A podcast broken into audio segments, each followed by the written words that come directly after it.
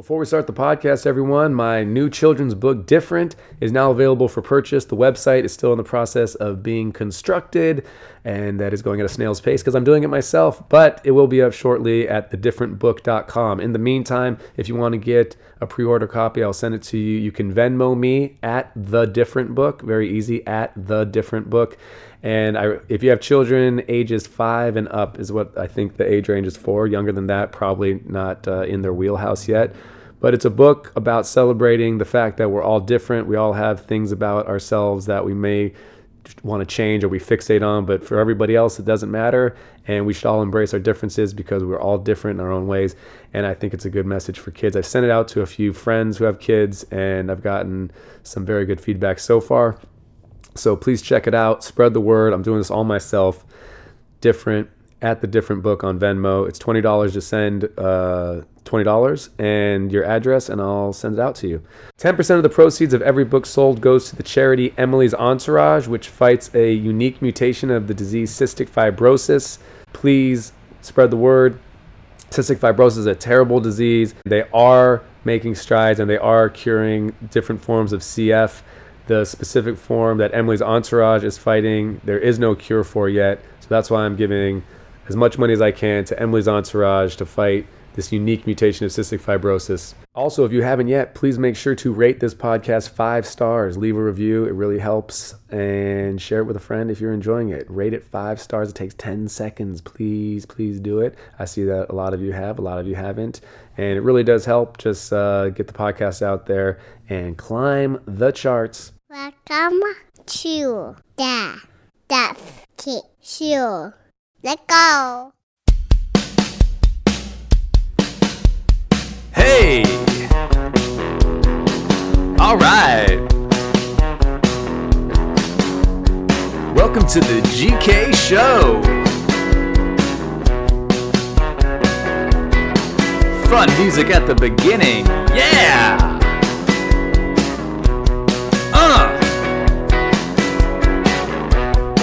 Hope you're having a good day. Let's start the pod.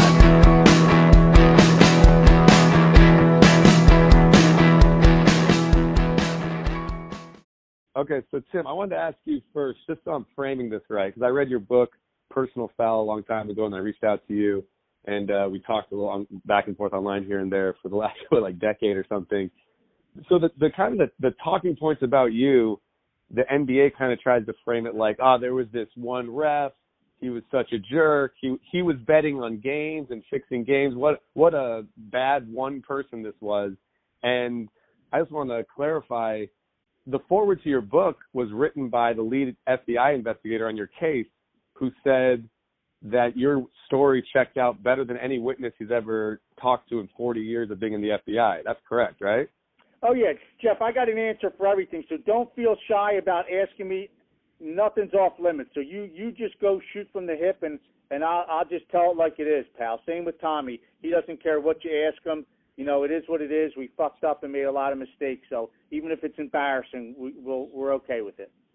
Okay. So, well, I want to know how do you feel about the talking points that you were fixing games? Because the way I understood it was the league was in not not like in pro wrestling fix, but the league was obviously wanting big market teams and certain teams to win and certain series to go longer for more money, which makes sense. Any business, you know, wants to make more money, and you just knew that so then you would bet on games. Is that correct?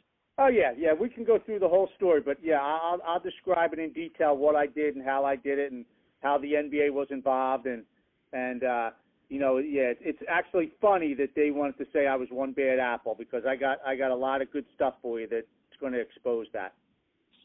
Yeah. So how do you feel about them? I mean, how do you feel about them trying to portray it as you were this one bad apple and kind of putting everything they were doing and the other refs were doing on you? Yeah, it, it's kind of comical, and I'll tell you why. There's a captain in the Colombo crime family. His name is Michael Franzese. I don't know if you know the name, but he's now a preacher. And he said in the 1990s he had three NBA referees on his personal payroll, and none of them were named Tim Donaghy. So it was going on, you know, when I got in there, before I get in there, while I was in there. Uh, Dick Bavetta was their top referee at the time, and he said he was the you know NBA's go-to guy. He was put on game sixes to make sure they went to game seven. So there was a lot of stuff that the NBA did, and and like you said, Phil Scala, who was the arresting FBI agent for the Gambino crime family, wrote the foreword for my book and said I told the truth at every turn. And a lot of this is in the book. So, you know, it's something that uh, the NBA tried to paint me as one bad apple, but anyone that really knows the story and digs into it, and with the movie coming out Inside Game, they're going to see that there was a lot of different things that took place, and the NBA had a lot of culpability in it. Yeah, and I mean, it's it's interesting because after I read your book, I mean, I grew up in Southern California. I was a Laker fan, and I remember ESPN Classic would re-air games. And one time I was at my parents' house after I read your book, and the 2000 uh, series with the Lakers versus the Blazers was on. And I remember in your book you talked about how, you know, Sabonis was really guarding Shaq really well, so they had to get him out of the game. And you, and, and you even said if you listen to the announcers, they're saying like all these bad calls against Sabonis are kind of like, oh, geez, I didn't really see much there. And like every call against Sabonis is just some weird bullshit thing. And I'm watching it, and it kind of just made me feel sick. You know what I mean? Because I remember watching that as a teenager, and I'm all excited, and the Lakers are coming back, and it was just it was so obvious that there were I think like four calls against Sabonis, and once he got out of the game, that's when you know Kobe crosses over whoever and lobs it to Shaq, and it's like this big iconic thing. Um, how do you feel? I want to know what you feel about this. Obviously, the players who win championships or whatever, and when they're asked about it, they're going to say, "Oh yeah, what you know? Come on, that's just a bunch. That's like a conspiracy theory." How does it make you feel? I mean, what else are they going to say though? You know what I mean? But how does that make you feel when you see people just try and brush it off like this clearly was nothing? Well, it's funny that you bring that up with the Lakers because I don't know if you know this interview, but David Stern was on national TV at one point, and the reporter said to him, "Mr. Stern, what's your idea NBA Finals matchup?" And the arrogance that this guy had, his answer was the Lakers versus the Lakers. And we all knew that that's what brought in uh, you know, the, the best global attention, and that's what the league wanted. And you know, Dick Bavetta talked about it openly how uh, he was put on a lot of game sixes to make sure game sevens happened, and he was put on there to make sure big market teams advanced. He did it a lot for the New York Knicks. He did it a lot for the LA Lakers, and he didn't hide it. He talked about it openly in the locker room, and you know that famous game in 2002 with the Sacramento Kings and the Los Angeles Lakers uh, the famous Game Six, where every call went against Sacramento, uh, and he forced a Game Seven, thinking Sacramento was most likely going to win on their home court, and they lost, and LA won the championship that year. And and really, Sacramento should have a ring on their finger, and unfortunately, they don't. Yeah, I mean, I even uh, I remember when the Lakers uh, when they played the Celtics and it went seven games. I mean, that series it was just so obvious how they were extending the series, and I mean, obviously, I read your book and everything after that or before that, but I mean, one game it was like, oh, we're gonna get Kobe in a little bit of foul trouble. And next game, Ray Allen, uh, you know, he's playing well, so we're gonna get him out. And then game seven, it kind of seemed like they, if anyone remembers game seven, I think that was 2010 or they just kind of rolled the ball out. And then, you know, Kobe went like six for 24. Everybody was just kind of hacking each other and they weren't calling much because it was like, oh, we got to game seven, Boston versus LA. It just kind of seemed like everybody got what they wanted. And then we had this ugly game seven after the other games are all kind of manipulated. Yeah, it's no doubt about it. The league definitely uh, programs and trains the referees, especially during the playoff series, how to get these series to go four, five, six, and hopefully seven games.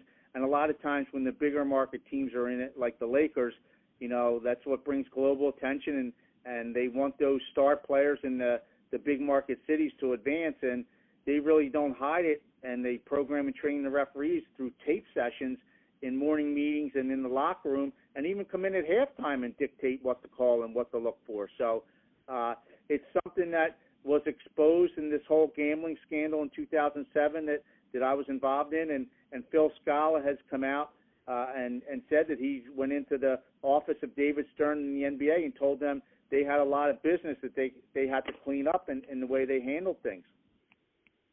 Yeah, and so if you can go a little bit more in depth, because obviously, or not obviously, but I, I believe in your book you say, like you just said, they come in and they kind of direct you. No one's coming in and saying, "Hey guys, we wanted to go seven games, so do this, this, and this." It's just kind of all implied. Is that correct?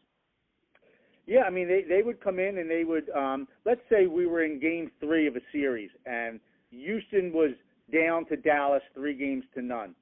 Okay. Um, Okay. They they would say to you, um, you know, look at Yao Ming. He's he's walking in in the post, or look at Yao Ming. Um, he's he's um, setting illegal screens. They're up. And remember, they're up three games to none against uh, Dallas. So they're going to start showing you things that they want called against Houston. That's going to put Dallas at an advantage.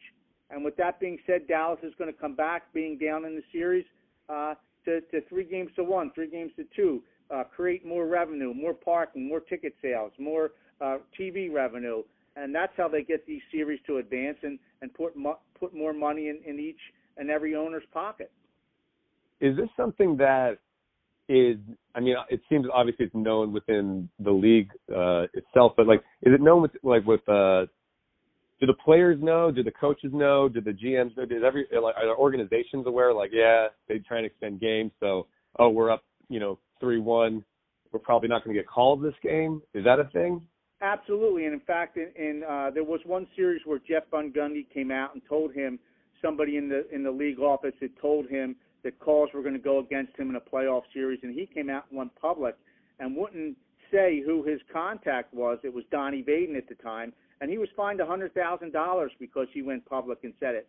The the players know, the the uh, the coaches know, uh, the league officials know, and, and the funny thing is, Michael Jordan has his own basketball camp in the summer, and the NBA referees used to go to it, and he used to sit down the referees that went there and said flat out, everybody knew that Dick Bavetta cheated and was uh, doing things in games, and every time you saw Dick Bavetta out on the floor, you just hoped he was cheating for you that night which kind of made Right. everybody laugh. But you know, it, it was out there. People knew what was going on. Yeah, and so uh, another thing that kind of was, was annoying because I cause I remembered this press conference because at the time when this stuff was happening, I was just watching a lot of basketball. But you talk about how Steve Javie just straight up did not like Allen Iverson as a, I guess, as a person or something. So you you kind of knew certain refs like, oh, if this guy's repping a game where this player's in it, that player's team's probably going to have a better chance of losing because you know he doesn't like him. And you you talked about, I believe it was Iverson's first game with the Denver Nuggets. And Iverson even said in the press conference, that guy just doesn't like me. I don't think he said Steve or something or Steve Javie, but he just was referring to him and said, he just doesn't like me, man. He goes, that guy's never liked me. And yeah, that's it, exactly it was you funny in to. that whole situation. Um, you know, Steve Javie had a problem with Iverson. Iverson actually threatened to kill him, and we all wanted Allen Iverson suspended, and all they all they did was fine him twenty five thousand dollars. I had the next game with Bernie Fryer and Gary Zielinski. We were in the locker room and we decided we were going to go out that night and call palming violations um, against Allen Iverson in, in the first half. And we kind of laughed because we knew he did it all the time. We knew it was never called. We knew that the violation was within the rules. And I called up Tommy Martino that day and I said, listen, watch this game, bet against Denver. I forget who they were playing at the time. Uh, we're going to call palming violations against Iverson in, in the first half. He was watching the game. He was texting me at, at halftime, laughing so hard because we went out there and we all called palming violations against him. Iverson comes up to me during a free throw and says, "Hey Tim, how long is this going to go on for?" I said, "What are you talking about, Allen?" He goes, "You know what what I'm talking about," and he just laughed because he knew he knew it was his time in the hopper, and he was hoping it just wasn't a long time that we kind of stuck it to him. And I never forget talking to Tommy the next day, and and he was laughing, and that was the type of information I passed along to him. He passed along to people in the Gambino crime family, and they bet millions of dollars on these plays, and they won. Yeah, I want to talk to Tommy too in a second, but I want to ask you real quick: Is there a because I mean I'm sure you've looked into this.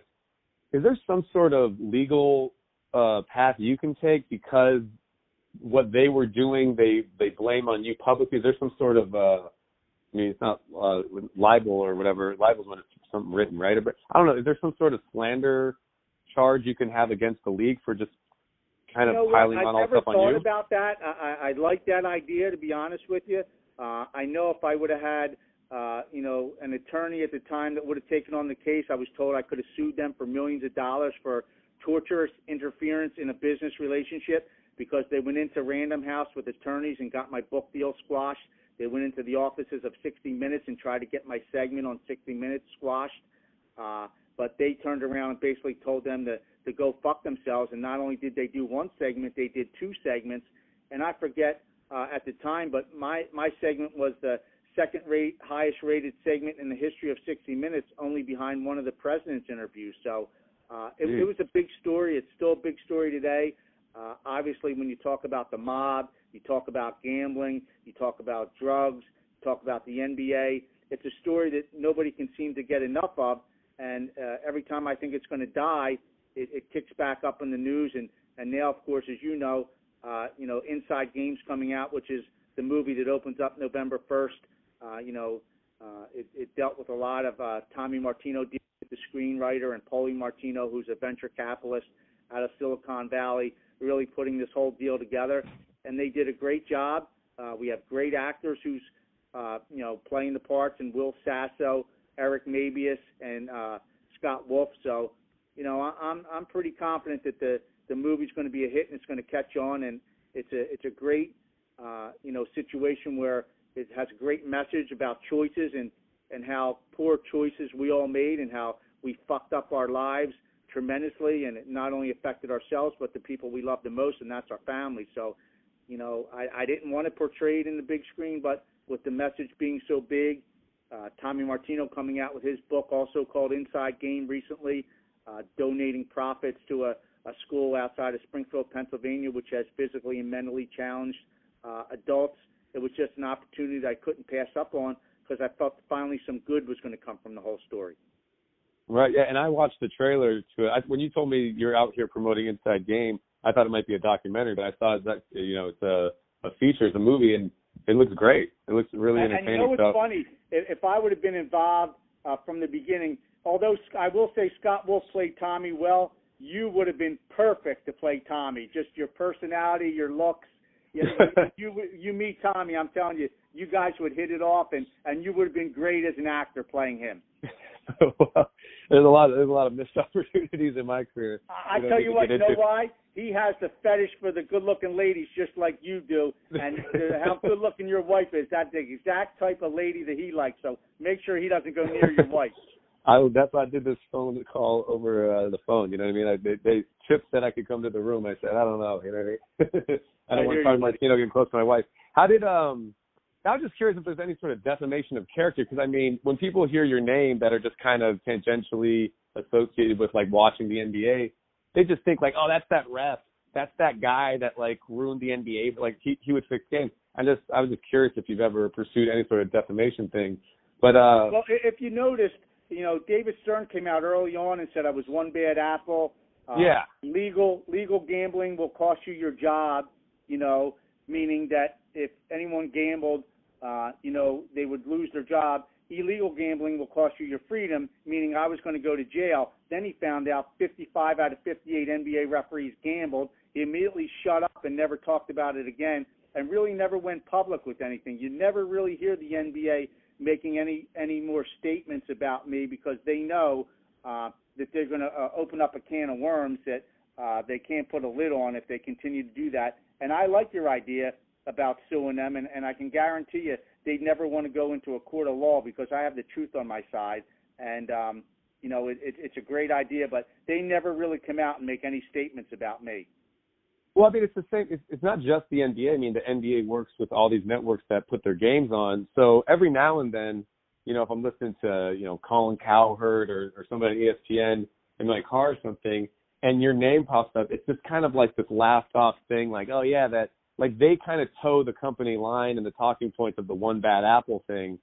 And I just think it's it's so obvious that yeah, if you're putting on NBA games on ESPN, you're not going to do a segment on like, hey, this Tim Donaghy guy telling the truth. Oh, the FBI said his story totally checked out about how the whole league was doing this. They just kind of don't talk about it. It's kind of the, they, the selective they coverage but of the today, news. Today, uh, you know, between me and you, I'm doing outside the lines with Jeremy Schaap, and uh, okay you know they're not going to like what I have to say, of course, and it, it's going to be national news again.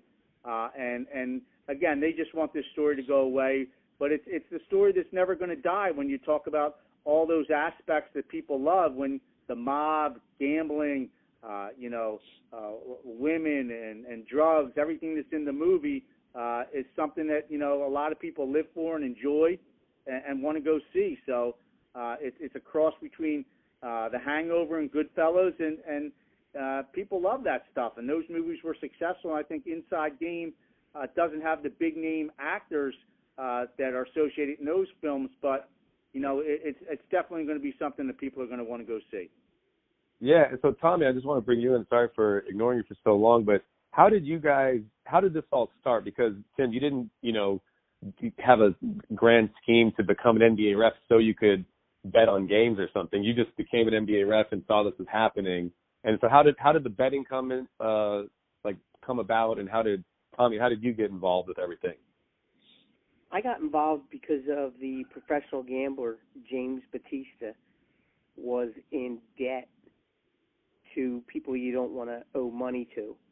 And he knew that I was friends with Timmy. So he searched me out after a little bit of a hiatus. We were friends since we were children, but he disappeared for a while. And me and Timmy talk about it all the time. Now we know what really happened. So he got into debt. He was uh, doing some stupid stuff with other people's money who had connections to organized crime, and he lost a lot of money.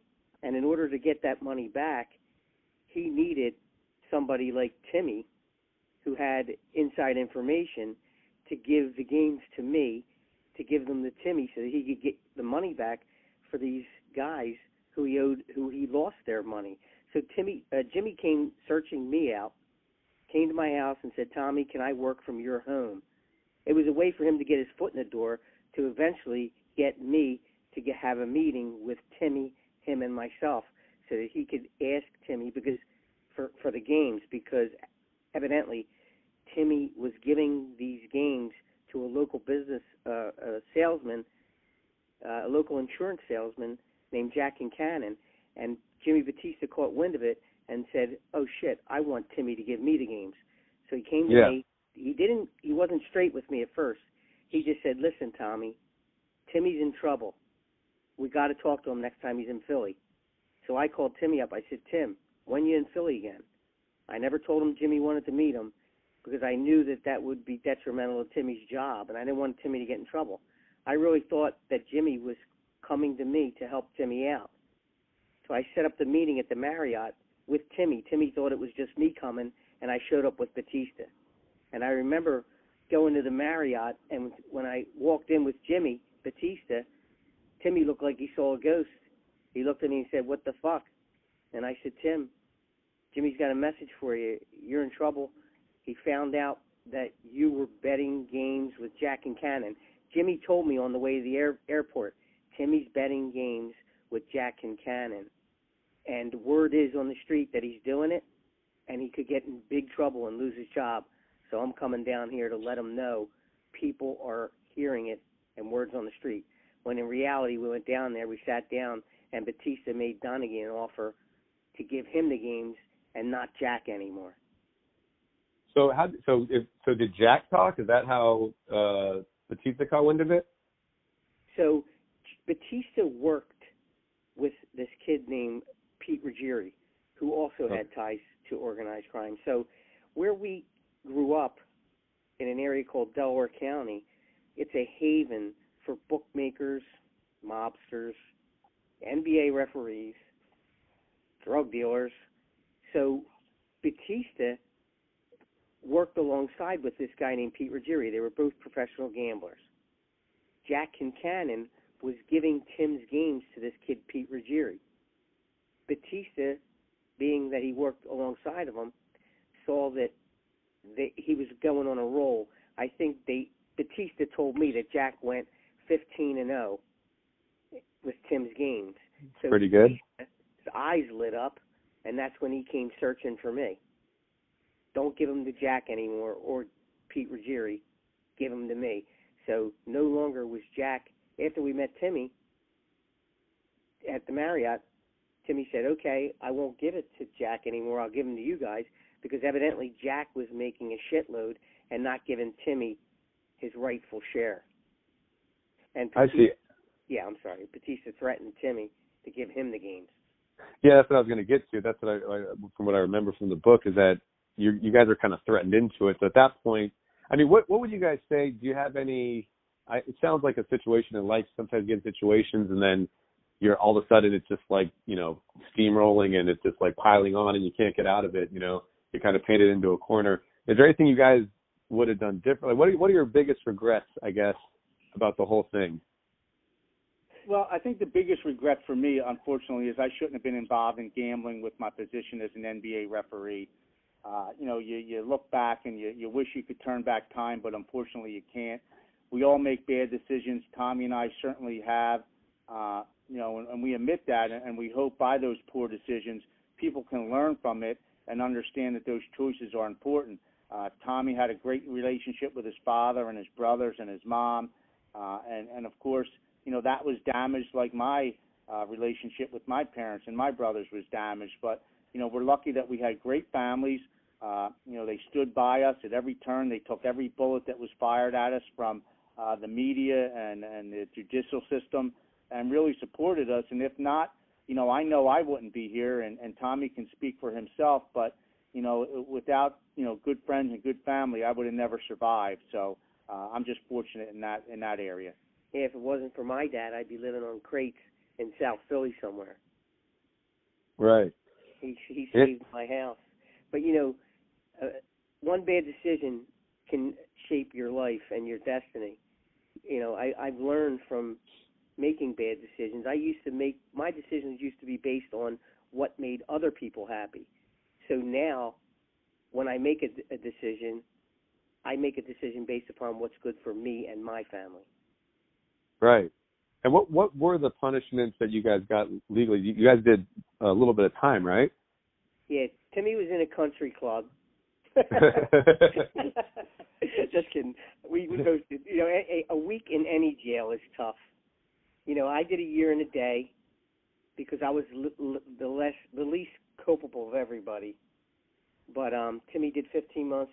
Jimmy did 15 months. We did our time in MDC Brooklyn. I spent 30 days in the hole. Timmy spent some time in the hole. So you know. Jeez. And I don't know if you know what the hole is, Keith, but the hole is when you know they solitary, they right? Put you, you know, uh, feed you like Charles Manson and, and let you out an hour a day, maybe give you a shower every other day. So it's it's you know like you see in the movies. The the hole is is the shoe, and and you're in a, a six by six cell on a steel cot, and people are staring at you through a window uh, watching every move you make so you don't commit suicide. That's how uh, you know hard it is to to mentally get through something like that. Oh yeah, it sounds terrible. I mean, I had a family member. I won't even say how he's related, but because uh, he's doing really well now, I want to mention. But he was in and out of prison his whole life. I remember I visited him uh when I was in high school, and it's. I mean, prison is just like it's not. I mean, sometimes in TV shows and stuff they make it look like it's you know could it's not as bad or something. It's fucking terrible. You know what I mean? And I remember he would tell me when he was out, we would uh, talk to him sometimes and uh, about what it's like in there. I knew he didn't want to talk to us. He was in it for a while, and he was like, "Yeah, if a guy wants to fight you, you just have to fight that guy, or else a bunch of dudes are just gonna jump you." I'm like, God, and I'm a guy who's like always just been a wise ass, but I always talk my way out of it when guys want to beat my ass, you know. Cause I'm like, oh, it's gonna happen. I don't want to fight. You know what I mean? You're just gonna punch a guy who's not even punching back. So like, uh, Keith, that's just how. That's how I. One of the, yeah. one of the one of the best things about Tommy's book is, and I'm going to let him you know, give away a story in the book because I I read it hysterically on the plane coming here. It is a guy that was was messing with him. I'm going to let him share with you what he did to this guy because it, it was it was classic Tommy and it was hysterical. Um, this kid Jimmy, who was the uh, camp bully. So I call him I call him the camp bully because I later got transferred to Boston after spending those 30 days in the hole, and I ended up in Fort Devens, which was a lot better than uh, MDC Brooklyn. But um, you know, this camp bully went around picking on everybody. And I know he was like all state in wrestling, and he was ten years younger than me. So you know, when I'm I was 44, he was 34. It's a big difference, Keith. You know, when you get older, and yeah. he was in better shape than me. I just got out of the hole. I was down to 130 pounds. I had atrophy. I thought I was going to die. And um he challenged me to a fight on my birthday. Jeez. And uh you know, I didn't want to fight the guy, but I didn't I you can't back down because if you back down, you're in more trouble if you get your ass kicked. Right. You know? But he he wanted to go in the bathroom, and he said, "Come on, Tommy, let's go 60% in the bathroom." I said, "Jimmy, I'm not going to go 60% in the bathroom. I only know one way to go, and that's 100%. If you want to go in the bathroom, let's do it, but let's do it right." I was scared shitless because I didn't want to fight him, but I wasn't about to back down. But right. but uh, you know, a lot of people in there, you know, they call you a snitch, and you know, every day you got to be on guard, and every day you got to fight your way through jail. I mean, you don't want to be in jail. And uh, I mean, when I worked in the kitchen in Brooklyn, they were reeling food in on these crates, and at the bottom of the crate it said, "Not for human consumption, inmates only." And I wish I had a cell phone Oh, to jeez. take a picture of that because the God's honest truth, and that food is expired. I remember I stole an orange and I hid behind this big vat that that washed and dried all the um plates and stuff that the inmates ate off of. So I hid behind because if you, if they catch you eating, you know, they'll they'll throw you in the hole if they if you stole food. But I I wanted an orange so bad I was starving. I ripped the top of the orange off and it looked like I had a, it was a tarantula staring back at me. But it was uh Jeez. it was mold. So I tore the mold off and ate the rest of the orange. That's how hungry I was. Gee, he Yeah. just smoked a big joint, so he doesn't even know what story I'm t- trying to tell himself. But this guy I was messing with him in prison. So what he did was he took his nail clippers and and the guy was real meticulous about his bed and being clean. He cut off all the calluses on his feet and his nails and he put them all over the guy's bed and under his pillow and really freaked the son of a bitch out. So that was the story I wanted him to tell. Oh, You got a, you got a little off track. He's eating too many edibles here out in California. That- oh yeah, it'll take that'll take over for. No, but I understand about the prison food because I remember when I when I was visiting my family member, you know, you have to you, you can't hand inmates money, you know, so I had to walk him to the vending machines in the visiting area, and I and uh, get him something, and he was so excited to eat the vending machine cheeseburger. That is just like some pre-wrapped thing, the worst cheeseburger ever. But he was he was so excited. He's like, yeah, he goes, this is way better than what we have in there. And I just remember thinking, what the fuck are they feeding you in Oh, there that you're you excited filet about? mignon those burgers out of that machine with a with a Pepsi or a Coke, you were in heaven. Yeah. It was, I is this, once- yeah, I go ahead, once- Tommy. I once cleaned out the the uh the COs always had like a big it was Christmas time and they had a Christmas party. So they sent a bunch of inmates in to clean up after the party 2 days later and I found a pizza here in, in the trash can. Me and my buddy Johnny DeProspo. We pulled the pizza out. It was stale as shit. But it was like, and a couple of them had bites taken out of it. We devoured the rest of the pizza, and we we laugh about it today.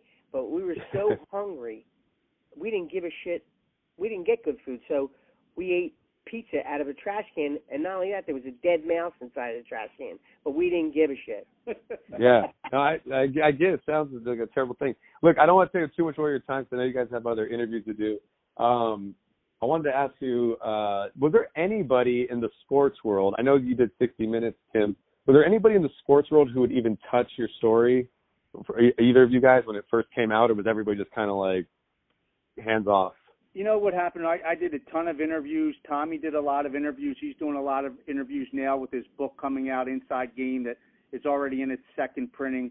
So, um, you know, little by little, people can't get enough of the story, and ESPN does articles, Sports Illustrated does articles. I know it pisses the NBA off because they want it to go away, and they really try to control the the storyline in this whole thing. But it, it's the story that won't go away, and and with this independent film coming out, uh, you know, I think it's just going to explode. So, um, you know, it, again, it's it's not something I, I want portrayed out on the big screen, but it, it's a great message.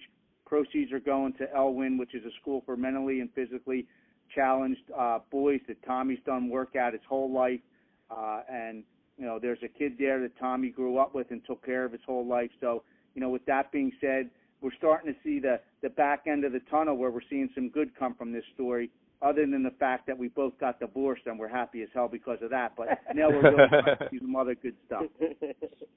All right, like one of the last questions. Are there any anything that any of the refs said that particularly stood out to you that kind of bothered you personally? Someone you maybe were friends with, and then they said something. No, it's funny, Keith. none of the referees bother me. Everyone that retires or gets uh, let go, they all contact me. I have conversations with them all. They all say, you know, how they enjoyed being friends with me. They're sorry that you know they didn't contact me during their time as a, a, still an employee of the NBA, and and that they wish nothing but uh, good for me and my family. I've, I've been contacted by players, even Rasheed Wallace, who you know we were going to fist fight out in the parking lot, and he was fined and suspended and and lost a million dollars. Has, has wished me nothing but good luck. Shaquille O'Neal the other day, I did a podcast with him, and and he was nothing but hopeful for me to be doing well in the future. So I think people are are forgiving. They realize we all make mistakes in life. Mine and Tommy's unfortunately was played out for the world to see. But again, we're we're we're seeing light at the end of the tunnel, and, and some good things are starting to happen, and and there's a positive message in all this, and and a lot of people are going to learn from it. All right. So then the last question, just on a lighter note, I want to know: Are there any players that you liked? Any players you didn't like? Any funny stories you have just for basketball fans who would like to hear Yeah, you know, story? Dave, I'll give you a good one because I just saw David Robinson in the airport yesterday, and one of my first two years in the league, I got caught in a stack. He took a jump shot, got hit across the elbow. I didn't blow the whistle. Timeout happened. He came right up to me. He says, "What are you looking at? I just got fouled right across the arm." I said, "You know what, David? I, I apologize to you. I got caught behind you. I didn't see it. Obviously, I, I can tell you got hit by your reaction, and, and I'm sorry."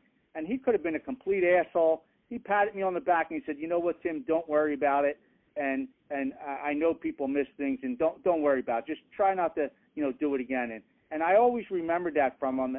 And and I always thought to myself, anytime I have the opportunity, I'm going to err on the side of giving him a call because he was such a good guy. And you know, there's there's always players like Gary Payton and Rasheed Wallace on the floor that their emotions get the best of them, uh, and and their uh, tempers are are great because they're so competitive. But off the floor, for the most part, all these guys are great guys and and do a lot for the community. So you know, to say something bad about them, you know, I I just wouldn't do it. The the only person I have anything negative to say about is that little fat prick David Stern. He could have handled this whole thing differently, and, and he didn't. Right. You know, my, I have a friend on a personal note. I have a friend who he played basketball overseas professionally, and now when he retired, he came back and he had some NBA refs or somebody offered him like, hey, like you know, they really like guys that played professionally, you know, to to be refs. Like we can kind of streamline you into the whole system or whatever. And I remember telling him like, that's awesome, man. You'd be an NBA ref. That'd be great. You know, I heard you get paid a lot. That'd be fun. And then he goes, are you fucking kidding me, dude? He goes, I don't want to stand on the court and have thousands of people yelling you're fucking piece of shit after every call and everybody hates you. You just gotta stand there with your hands behind your back. I'll tell you what, though, there, there's, there's not a greater feeling in the world when you stand out on that floor and you make a call and you know you're right, and there's 20,000 people screaming at you, and the hair on your back of your neck is standing up. It, I, I loved it. I really did. I, I used to even make calls that were borderline go against the home team just to have that crowd come down on me. I, I loved it. Okay, all right.